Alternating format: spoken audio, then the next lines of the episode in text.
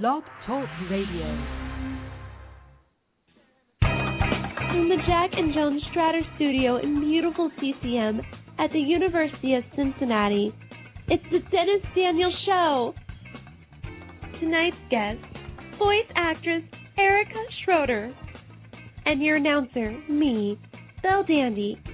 And now here's your host. He is the 2011 Bearcast Lifetime Achievement Award winner, Mr. Dennis Daniel.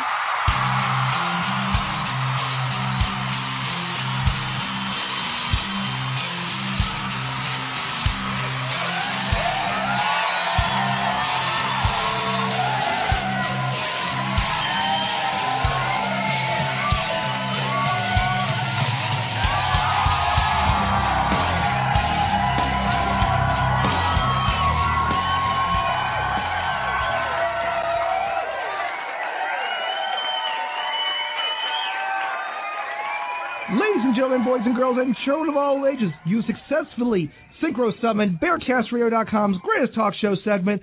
I am talking, of course, of The Dennis Daniel Show. I am your host. I am the original summoner of the Black Rose Dragon.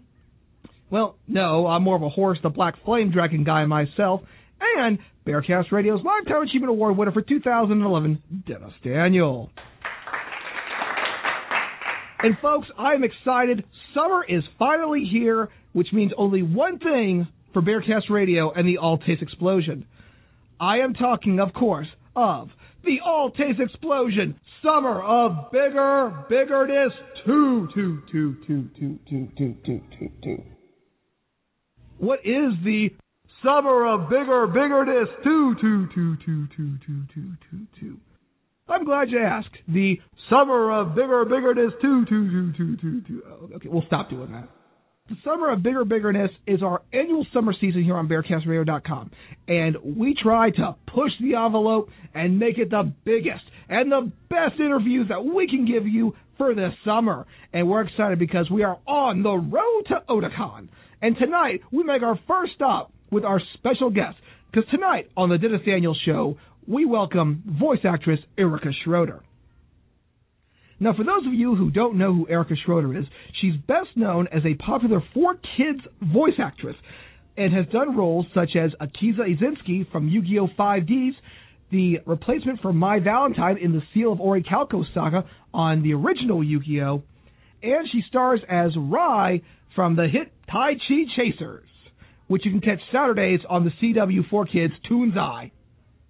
Now, folks, I love Erica Schroeder because she's just so awesome. She's got that voice that once you know it's her, boom, you're hooked in. It's like euphoric when you hear her voice because, hey, you know who that is.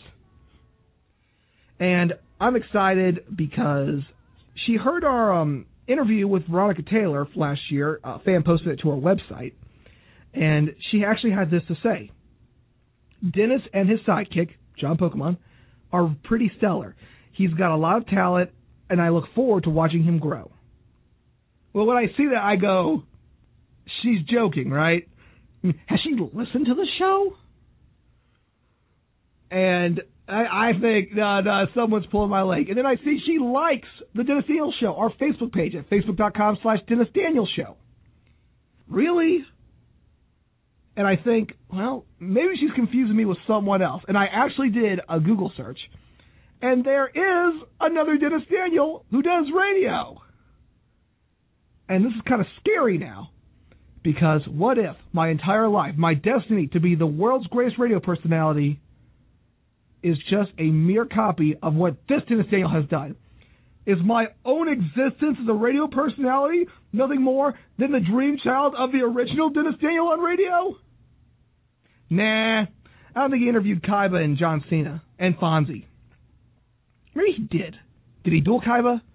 I don't think so. I, th- I think I still hold that record at least. But anyway, folks, Erica Schroeder is so great that I cannot do justice describing her.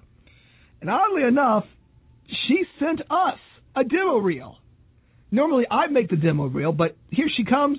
She's got her own demo reel. So let's go ahead and check out what makes Erica Schroeder so incredible. So if you're really such a big fan of Professor Oaks, why don't you try and answer this one? What type of attacks are most effective against flying Pokemon? But don't think that you've won yet, new kid. Battle is all about technique. Whoa! Oops is right. You should respect your elders. Give me a hundred push-ups for rudeness, Shorty. Zeke's little booby-trap friends might have doomed us all if your power hadn't grown so strong, my young protege. Anna is both a beloved apprentice and a charming woman worthy of marrying into the Asakura family. You could say she resembles me in practically every way. ah, we'll be handling this from here, so you and your team can move on to other matters. We prefer to avoid unnecessary fighting and just complete our assignment. Now go, team! Right! I am Camula, the dream catcher of the Shadow Realm.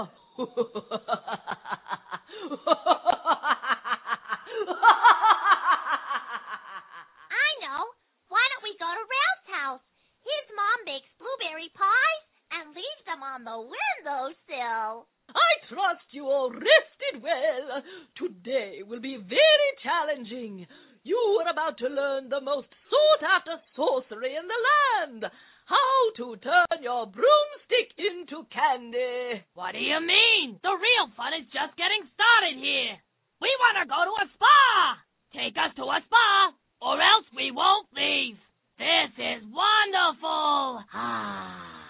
Ding dong dash, trick or treat. yeah, this is the part where your dream ends and your nightmare begins. We're gonna whip you so hard when you wake up, your clothes will be back in style.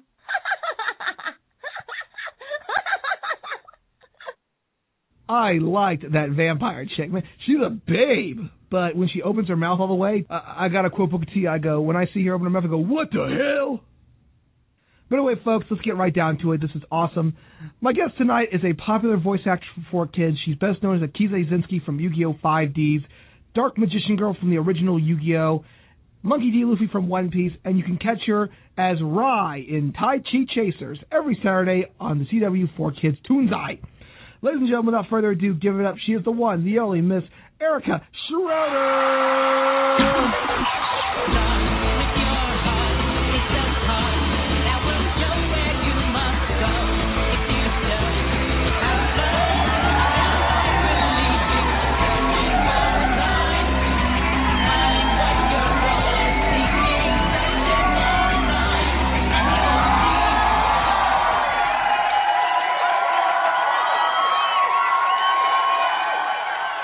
Schroeder, thank you, and welcome to the Dennis Daniels Show.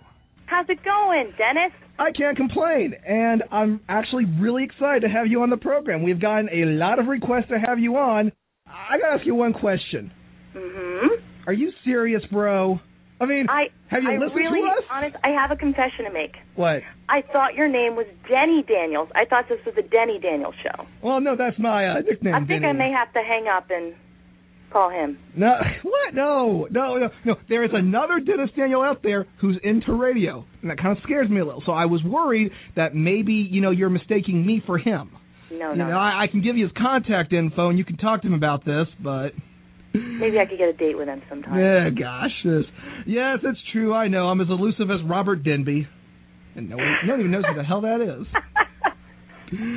oh, gosh, yes. But anyway, again, this is truly a huge honor. You know, you've been in a lot of great stuff, and a lot of the stuff when I was in high school.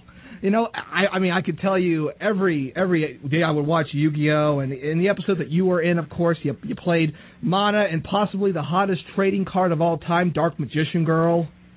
Mmm. Okay, He is pretty hot. little weird, little weird, but comes with the territory. Yes. But anyway, what got you interested in voice acting? I, I had always been interested in voice acting. I I was a cartoon fan as a young girl, and um, I just loved to watch every cartoon that was on, and uh, I like to impersonate lots of them. And uh, I like to impersonate singers. I like to impersonate comedians, and uh, even as a a young child, I developed some of my own characters and things like that. And I had a couple, you know, dreams as a child. One was to be excuse me, on Broadway. One was to be a cartoon character, and um, the other one was to be on Saturday Night Live. But that was when it was good, so I kind of gave up that dream, uh, and I kind of changed it to Mad TV and I started doing uh, improv sketch comedy and stuff like that. But that's like a whole other can of worms, and you just that takes years and years and years to perfect that that uh, technique. So I kind of decided to stick with what I know best, which is you know, you know, regular acting for theater and acting for voiceover. So I don't I don't know how to exactly answer that. I mean, I I had my first audition at Four Kids for a, a show called Ultraman Tiga uh, as the character of Reina, and um, I was really shocked to get it, honestly, because I uh, they didn't know I did all these, you know, other voices and stuff, and they kind of cast me as uh, my own voice, and uh, it was surprising, and that kind of opened the door, and then you know, I I started working with um, lots of different studios in New York. Um, I don't know, 10 to 15 of them for a couple years, on and off, you know, favoring certain studios at certain times, and then uh, and then I got a voiceover agent. Was working with Abrams artists. They're great, and uh, I don't know. That's kind of how it all got started. That's a pretty cool story. I mean, well, you wouldn't want to be on Saturday Night Live now because, to quote a, a famous character, if you were on it now, you'd probably end up living in a van down by the river. I don't even watch it. I thought Mad TV a few years back. I mean, it's not on air anymore, but when Alex was on there and uh, Michael, what's his name, who played Stewart, Uh, I thought that was show was absolutely brilliant with that cast. I mean, just phenomenal. yeah, yeah, Ar- yeah. Artie Lange on there and Phil LaMarr. Of course, Phil, of course, a lot of them go on to do to voice acting. I mean, Alex Borstein is Lois Griffin and Family Guy, and Phil phenomenal. LaMarr's doing various shows now, and it, it was a pretty good show. I I especially liked it when Frank Caliendo was on because I, I just like Frank's impression. He gets, he gets so many of them dead on, and it's so funny. Yeah, he's he's pretty amazing. So, what kind of education do you have in acting? Well, um, my formal education from NYU, I got a Bachelor of Fine Arts in acting, and um, I went to the musical theater studio for three years. That that was called Cap 21.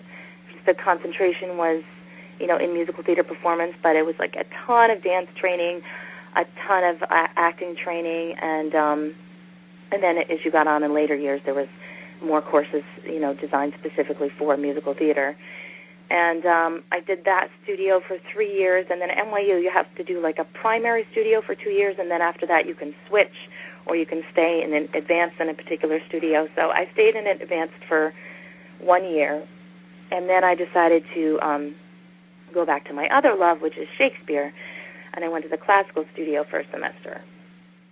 And that was um pretty much just just all Shakespeare. And it was great. I got to play um Viola and Twelfth Night, which is like one of my favorite plays of all times, and I had done Olivia in high school, so it was very cool to do all the same scenes but the other character. Um, that was a very very cool experience. And then my last semester I did in film and television, just because I really wanted to get. I never had a taste of that, and I wanted to see what that was like and what that felt like. So, um, yeah, that's that was my formal education. That's pretty cool doing all that cool Shakespeare. Alas, poor York, I knew him. Well, not really. I knew him well. I didn't know him that well. Didn't know on a first name basis. BearcastRadio.com. This is the Dennis Daniel Show. We've got voice actress Erica Schroeder on the air. Now, how do you prepare to audition for a role? Um, well, it depends on the role and it depends on the medium. What what what would you say it's for? Theater or for? Um, Well, let's do voice acting since this is a voice acting talk show. that makes more sense, doesn't it? Yeah. Uh, it depends. Sometimes I, I you know I auditioned for this pilot called The Moodsters. Um, that I don't think has been picked up yet, but uh, what a great show for like three and four year olds, um, teaching them about their emotional life and kind of how to control their temper and things like that. Um, that one, I got the script in advance, and I was able to, uh, you know, work on it at home and think about what I wanted to do and how I wanted to present the character. You think about your um, personality, the personality that's coming across in, in the writing, and then you also think about how to best manifest that in a in a voice. You know, if this character is melancholy, you know, the voice might be a little bit lower and a little bit wavering and things like that. So, um, and then sometimes it, most of the time, 90 90% of the time, you walk in and you get sides in a waiting room. Sides is, is a slang for a portion of the script, in case anybody didn't know that. And you you're seeing that for the first time, and you audition like maybe five ten minutes from then. And unless you want to be thought of as completely insane, you're not rehearsing anything out loud. And also because it would be annoying to the other actors waiting in the room, but you're pretty much thinking, um, what you know, what voices do I have in my back pocket? How can I modify them to to, to fit this character? Um, and then you also think, you know, what's my first instinct, and then what would my second instinct be in case you know director or the producer is not really into that idea that you have, you know. Um, and then you go in there and you play. Hopefully, hopefully there are playful people that are, you know, if you're excited about the material, they get excited about the material, and you can just kind of bounce off of each other and find the best voice for that character. Sometimes they'll even let you record, you know, two or three takes if you're very passionate and say, you know, I've got a completely different idea for this character and I want to try something totally different. You know, can I do as another take? And nine times out of ten, they'll say absolutely, because they want you to be excited about it and try new things. Well, that demo reel showed that you tried a whole bunch of crazy stuff, and I gotta say, I I think I'm in love with some of those uh, characters that you've done, and oh my gosh, you have done a I, I can't even begin to to name where you start and the characters end. There are just that many awesome characters. Thank you, thank you. And that actually brings us into this next question. Now, I remember this coming out when I was in high school, and oh, this is crazy. One of your best known earlier roles was Monkey D. Luffy in the 4Kids dubbing of One Piece. What was it like working on the series? And if you have seen it, what do you think of Funimation's redubbing of the series?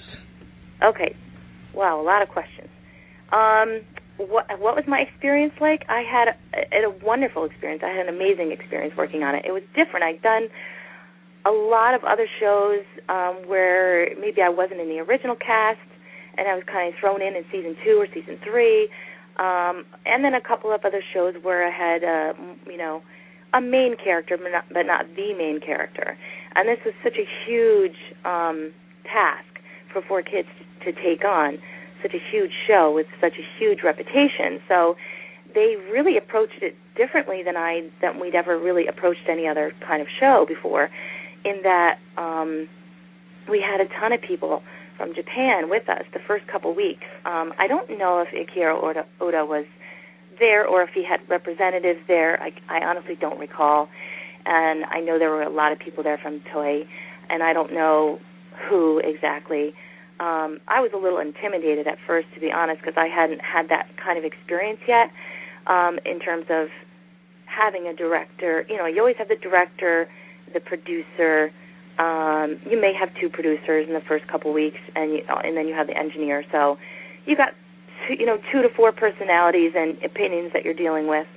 Um, this experience, there was probably seven to nine, maybe in the first couple weeks we actually had board meetings, not in the recording studio, where we talked about character, we talked about the arc, we talked about his personality, his point of view. Um, they were very, very, very serious about me getting it right, getting this character's. Um, and this was after all the auditions I went through. You know, I had several auditions with all of them, and uh, once I got past that, and you know, they said this is the girl we want then then we had to fine tune and perfect um, their vision uh, in a different language. So uh, I I I love um, you know voice matching is something I excel at. But then beyond voice matching, you have to have your own take, your own personality that shines through. So um, I mean, yeah, I found it very interesting, a little intimidating, but but extremely exciting and uh, I know that people like I didn't find this out until way after I did it because I never paid attention to anything online. I never read anything. I was, you know, too busy with my career, and I'm busy with my career now, but I also am a stay-at-home mom, so I'm trying to balance both. So I have more time to uh, interact with fans and find out what they're thinking and what you know what their point of view is, and you know if they like a show, if they don't, and you know what their reasons are. Um, so I did find out after someone told me that they loathed the, my laugh on One Piece, which made me a little sad because I love it. I think it's. I don't know if anybody can, you know, remember, but it's kind of an homage to Woody Woodpecker. It's similar, but different. You know, kind of honoring the memory of uh, that cartoon for me, even though I came out way before I was born, but I, I still loved it.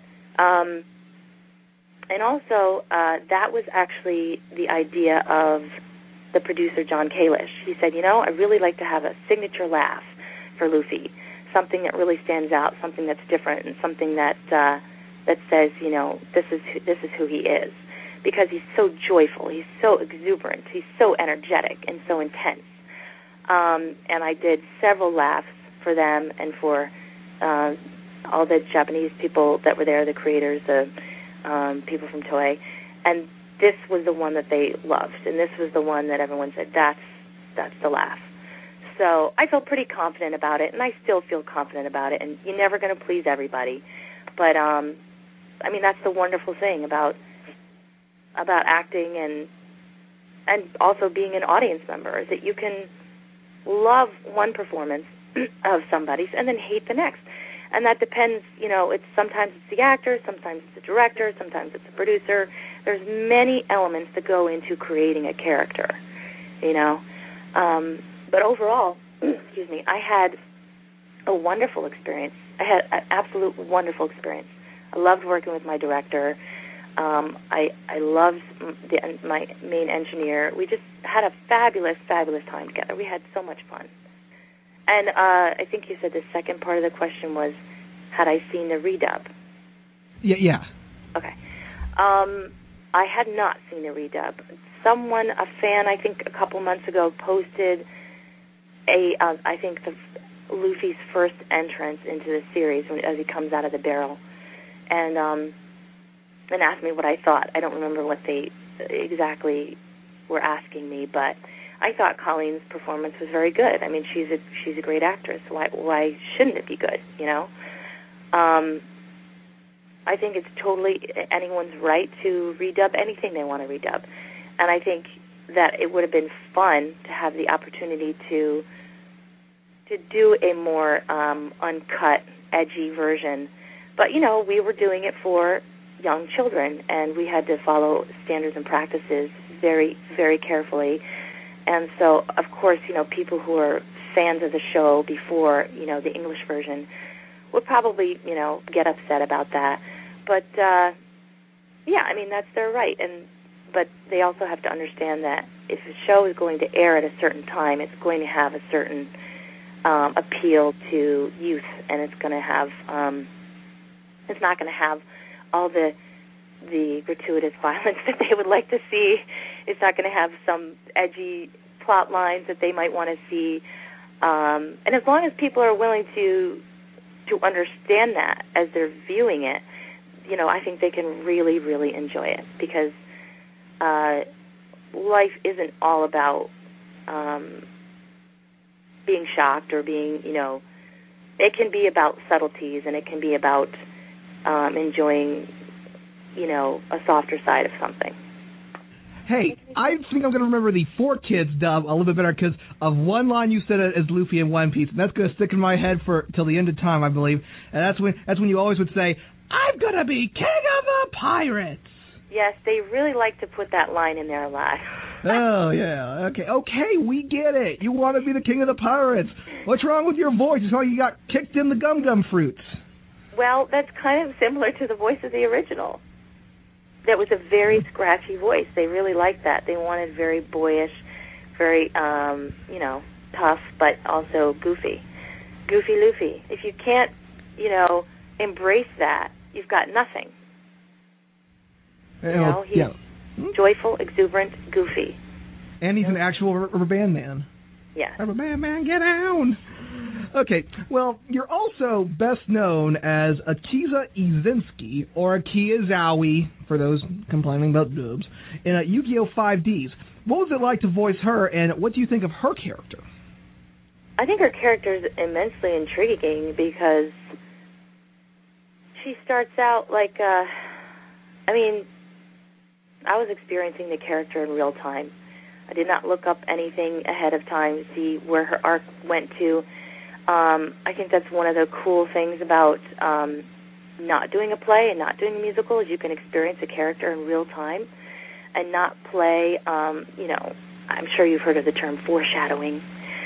Uh, you can't really play the end if you don't know what the end is, which is very exciting. Because you have to you have to stay in the moment, and that's one of the things that directors and you know really really want from you to to play in the moment, to be in the moment, to not be thinking about the next scene or the next you know someone's mother dies and you know two scenes from then. You can't really unless they want you to foreshadow that a bit you really have to stay in the moment. So that was one of the cool things about voicing akiza was i was able to be in the moment for every episode. Um and uh so she was i mean very i would almost call her malevolent at the beginning. Very dark um very brooding.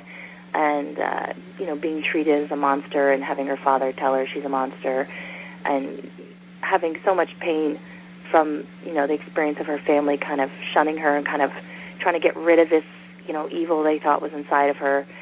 Um made everybody made her view everybody as as their as her enemy.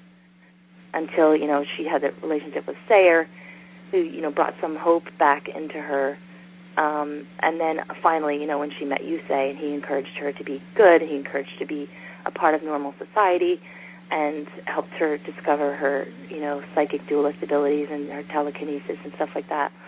Um and it was interesting because when we I started voicing the character with a different director and you know I I can't remember if I had two directors or three directors during the entire run but the original voice was higher.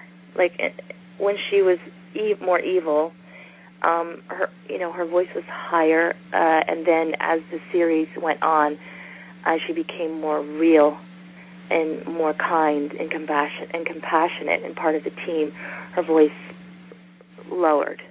Now that was not particularly my choice but I liked I liked the choice. I wasn't the one who said let's settle her voice a little bit lower. Let's make her a little more mature. But she was also aging. She's getting older, so that also would be a reason for that to happen. But I think um, Darren Dunstan really wanted a more mature Akiza, um, with more heart and more um, groundedness. So yeah, she she kind of became more grounded and more um, real as the series went on, and I really enjoyed that transformation.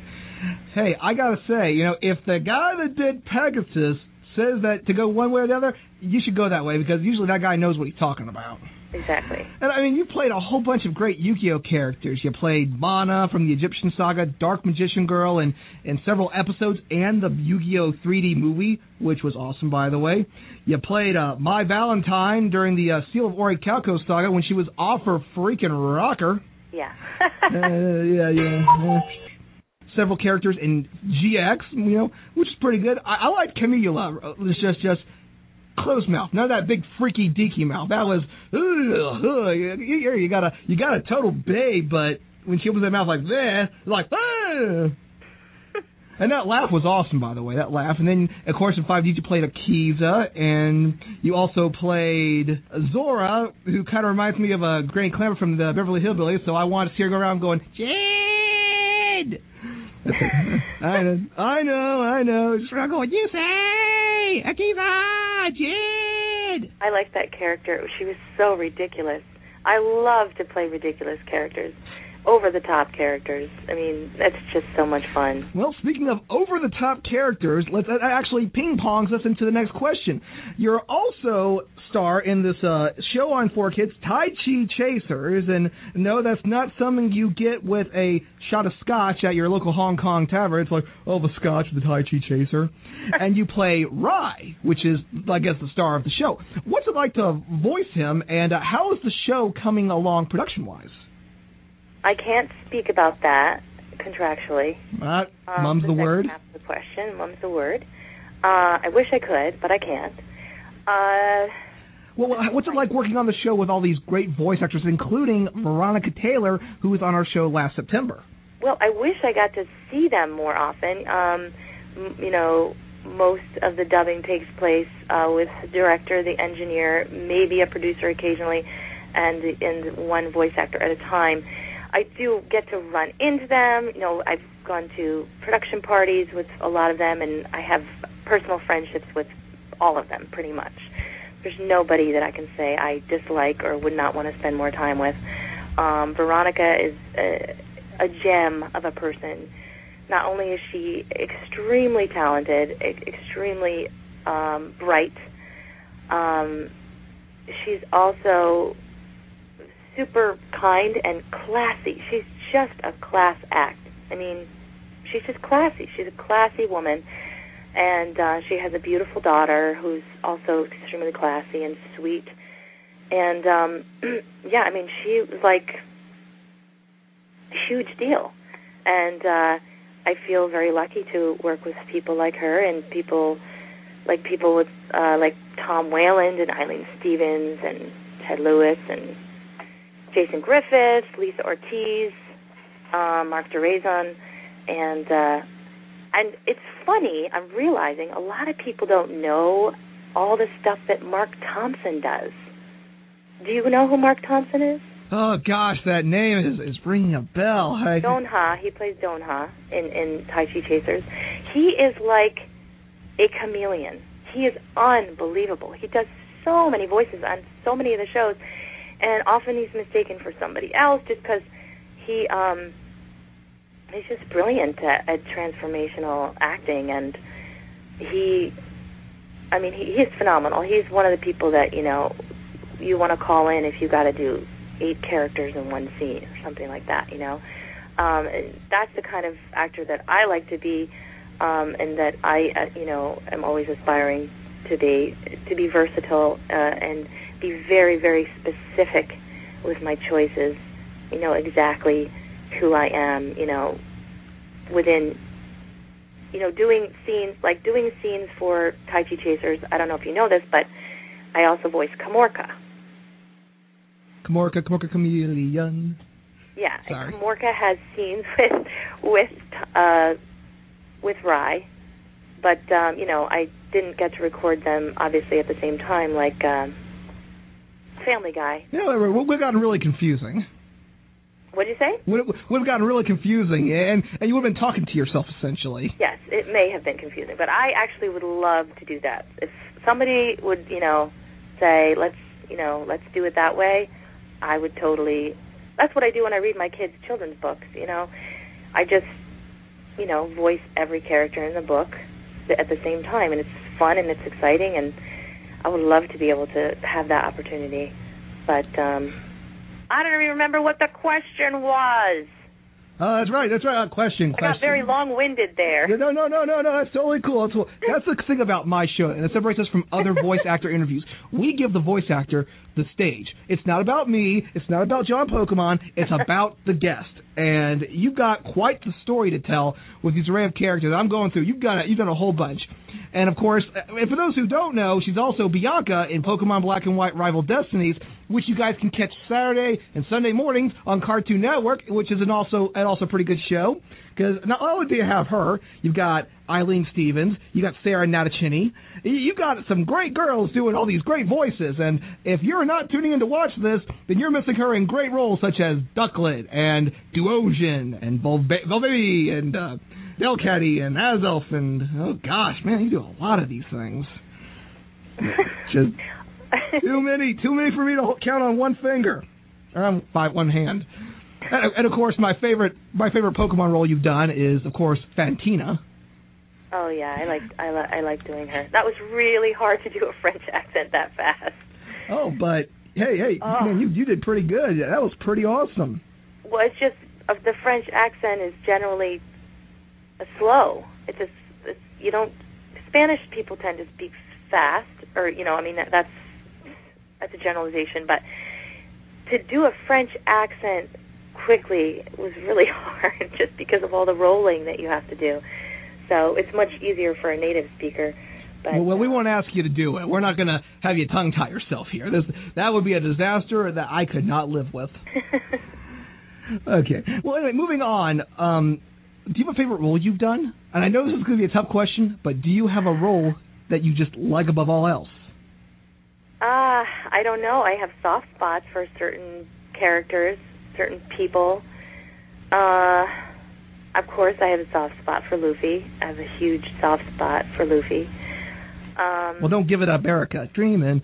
Don't give it up, Dennis. Dreaming. I, that, that's another thing. That theme song is just catchy. You know, I, I know Vic Mignogna sang the Funimation one, but that Dreaming. Don't give it up, Luffy. Na, na. You know, it's the name of the treasure in the Grand Line. Yo. the guys who worked there sang that.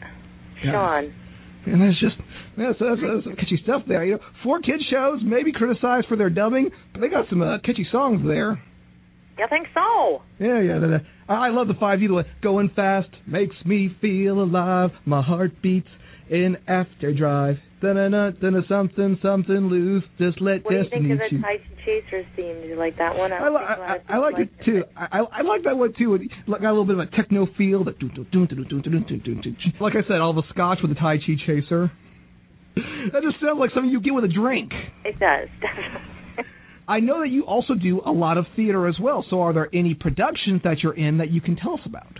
Well, I'm not in any productions right now, but t- I leave tomorrow. This is really crazy, hectic time. I'm so glad that we finally got to have this interview because we've been kind of, uh, I don't know, flirting on Facebook about it for Angry Burden. what six to twelve months now. It's been uh, a long time coming, but Yeah. um, and we're getting it in just in time before I leave town. I am going to do a show called My Mother's Lesbian Jewish Wiccan Wedding, which is a fairly new show, still kind of being developed, um, and it's always awesome to get in on the ground level of a show uh, because then you can really uh, help develop it and put your mark on it, and you don't have to be adhering to someone else's previous performance. Um, and that's going to be at the inaugural season of the Finger Lakes Musical Theater Festival in Auburn, New York, um, uh, produced by the Merry-Go-Round Playhouse. And uh, that'll be, I think it's opening July 5th and closing closing uh, July 28th, I believe. Well, if, if, if any of, our, of your fans are in the area, go and check it out. Right? So it's so it's it's my mother's uh, Lesbian lesbian Jewish, Wiccan wedding. Wiccan wedding. I play the Wiccan lesbian. Say. Yes, maybe like a Akiza mixed with Rosie O'Donnell. I'm just kidding. Ew! oh my gosh! I, I mentally pictured it. I'm just, I'm just joking. It's uh, no, she's a much Oh, more time for return to appealing character than that. oh no, God. she's very. uh It's the character's wonderful. She's it, actually it's a true story, and the the guy who wrote the show um will be in the show playing himself. So it's going to be a totally different experience for me. I've never ha- I've never been in a show with a writer before. I've never been in a show with the person who it happened to before. So it's kind of exciting. Ugh. I'm sorry that that that that, that middle image, that middle image. Oh my God! I I, I think I lost sight of my right eye. Oh my gosh! Uh, I uh, knew I knew you'd like it. Oh gosh, gosh! Show show me the jelly bean from Do Re Mi. I need to see that. That's better. Oh gosh. Gosh, well, yeah, yeah. Again, referring to the. Uh, all right, I'm fine. I'm fine. Oh, I'm fine. Don't worry about me. Uh, anyway, do you have any advice for those who want to get into the voice acting industry? Because we come out of the College Conservatory of Music here at Cincinnati University. Here, here at the University. Oh, I worked at Cincinnati Playhouse in the Park, by the way. No, oh man, every, you worked there. Kristen Freeman worked there. Fonzie worked love there. that place. Can I tell you? Please tell it. Please, It's please tell It's freaking amazing. If you if if listeners have not gone to see a show there, you're crazy. It won the Tony the year, the year that I was there. And, you know, part of the, that Tony Award was seeing the production that I was in that year, um, Hiding Behind Comets by Brian Dykstra. Um, that was one of the few plays I've done regionally. Uh, it was not a musical. It, it was about uh, Jim Jones and uh, Kool Aid. But um, you can look that up, people, if you don't know what that is.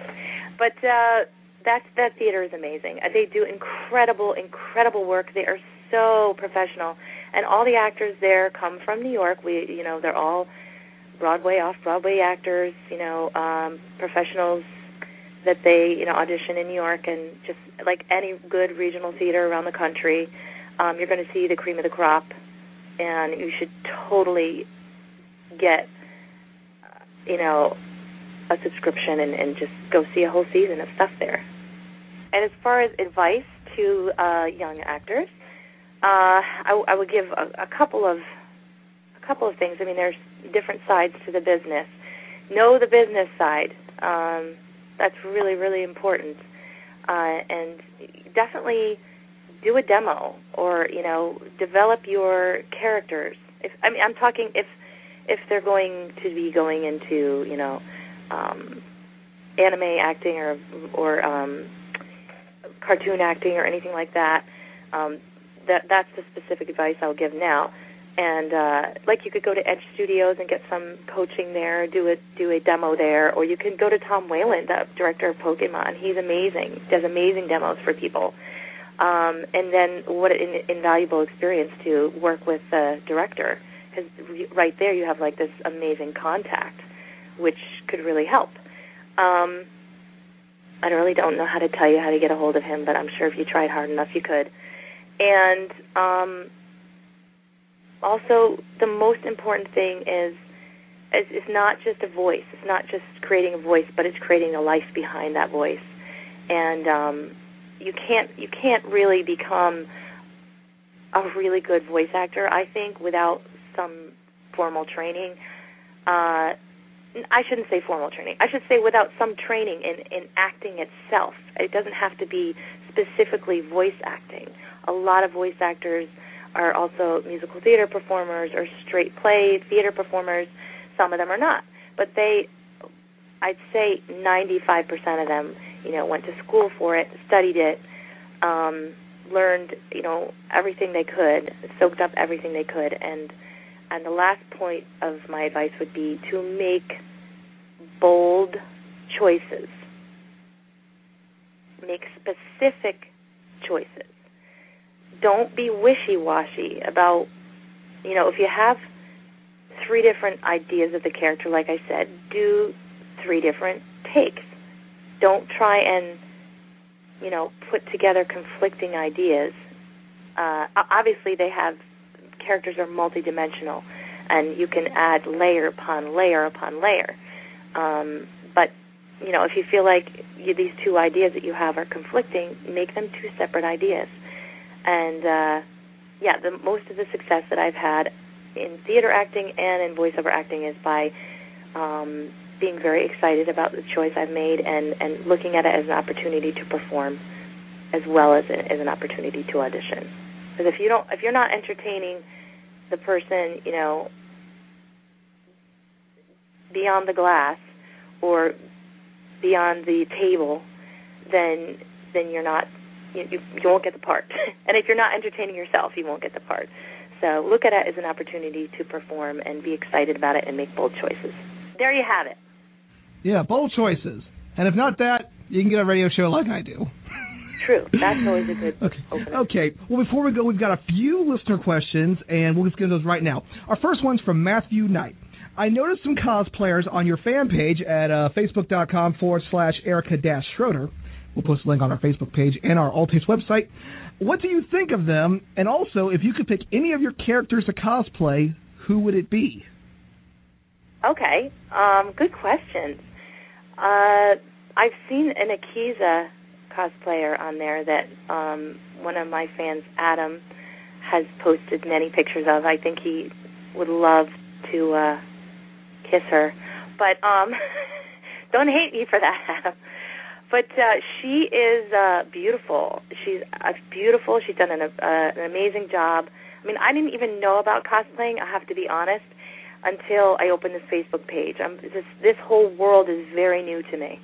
So um, I thought she looks just like the character. Her facial expression looks like the character. I think she did an amazing job. I'm blanking on her name right now. I'm so sorry. Um, Oh yeah, let me find. I let me go over here. Yeah, and um, if I had to cosplay one, oh goodness, um, will probably be Akiza or Emma Frost.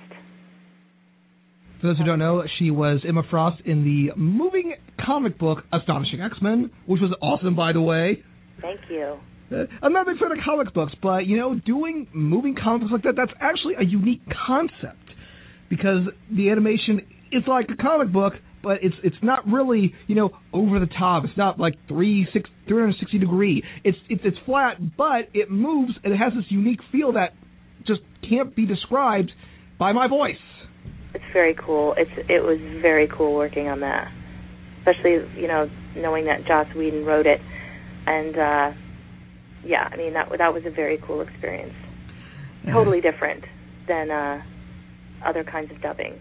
you know. It's it's so cool that you get to do all these cool, these different, you know, different varieties of voicing. You know, whether it's doing the theater, whether it's doing anime, whether it's doing the the astonishing X Men comic, you're getting these world experiences. And, and the thing is, you're just starting. So hopefully, hopefully, when when we all we're old, uh, you'll you'll have like a thousand additional credits to your name. Uh, you'll have starred in in five different other ser- five, like five hundred other series, maybe a couple of anime movies.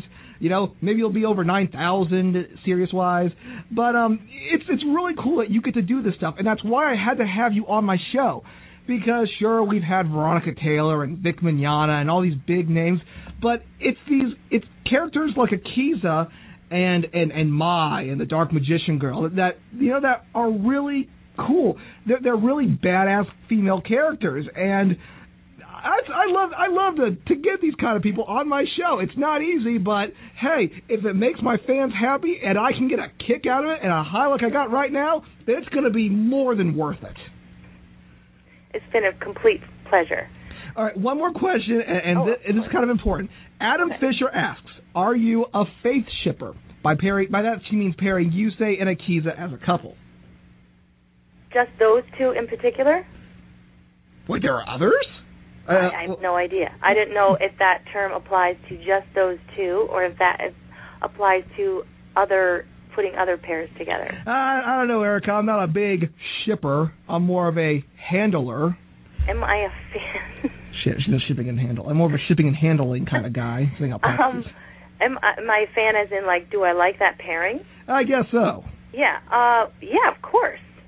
I mean, yeah, I mean, I think everybody could see the the the chemistry the characters have in the series, and uh, I think everybody is hoping that you know that they would get together, and uh, yeah, I mean, they're adorable together. Of course, why not?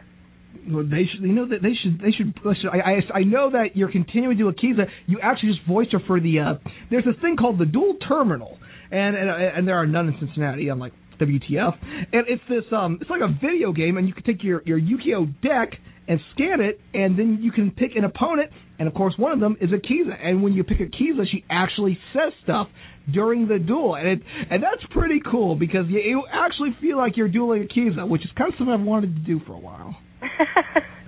Anyway, it's been oh gosh, I wow, it's been like two hoots and a sock full of yowza talking to you, Erica, and you guys can hopefully catch her this fall when Tai Chi Chasers return.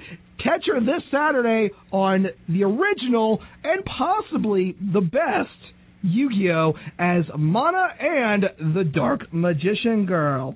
Erica, I gotta thank you so much for being on the show and, and for doing all these awesome characters. And hopefully down the road we can have you on and we can do a, a more thorough and in-depth interview. I know you're getting ready to head out on the road and travel to my big fat mother's lesbian Wiccan fat Greek uh, Pokemon anime wedding. Uh, I'm kidding, guys. uh, If you're in the area, check out Erica's my big. Uh, no, I'm sorry, my mother's lesbian, Lesbian Wiccan Jewish Wiccan Wiccan wedding. wedding. and we'll have a link to all that on our Alt Explosion page. Erica, thank Thanks, you so much for being on the show. Thank you so much for having me. And until next time, boys and girls, this is the Dennis Daniel Show saying, "Hey, look, a black rose. Ow! Pricked my finger."